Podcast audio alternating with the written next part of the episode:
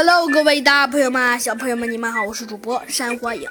今天呢，山花影呢继续给您来播讲了咱们的小鸡墩墩探案记啦。没错，今天呢，山花影呢要给您讲的讲的是什么呢？没错，今天呢，山花影呢要给您讲的还是小鸡墩墩探案记。呃，这集啊，山花影呢要给您讲一个嗯不太相同的故事。要听好了哟，嗯，下面山欢影就要开始播讲了。这一集的故事的主人公啊，是一个叫做咱们的玛丽阿姨。呃，玛丽夫人呢，呃，其实好像呃，在一个童话故事里出的，呃，不知道小朋友们你们听没听过？但是这个玛丽阿姨不对，玛丽夫人可跟那个玛丽呃阿姨有一点点不一样。她呢是一个夫人，年纪也比较大了。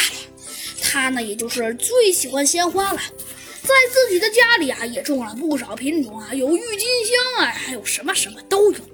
半年前，也不知道为什么，她不幸患了。结核病，在森林都市的人民医院治疗了。将近半年时间，才刚刚啊病治好了。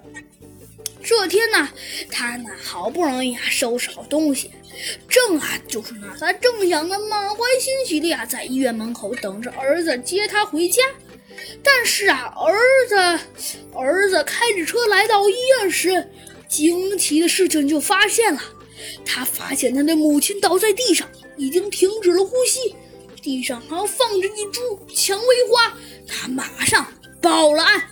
好啦，小朋友们，这期的故事啊，山花影就给您讲到这里了。这也太离奇了吧！哎，没错，山花影下集有可能可以告诉你这件事儿到底是怎么回事啊。那我们下集再见吧，拜拜。